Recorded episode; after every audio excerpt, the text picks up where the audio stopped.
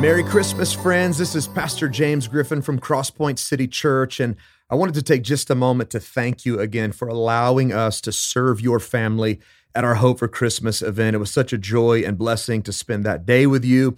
And more than anything, we pray that you encountered the love and the hope of Jesus Christ. Here at Crosspoint, we believe in a gracious God, a God who did for us what we could never do for ourselves.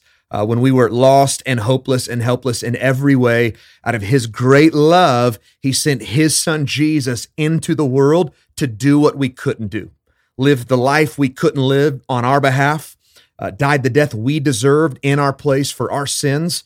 He rose from the dead three days later to conquer sin, death, and hell forever on our behalf, so that now by faith in him, we would never perish but have everlasting life.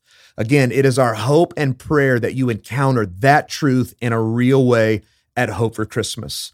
In addition, I wanted to invite you back to our Christmas gatherings that are taking place later this month. You're going to receive more uh, info in this text and this message about all of our Christmas gatherings, all the times, all the locations.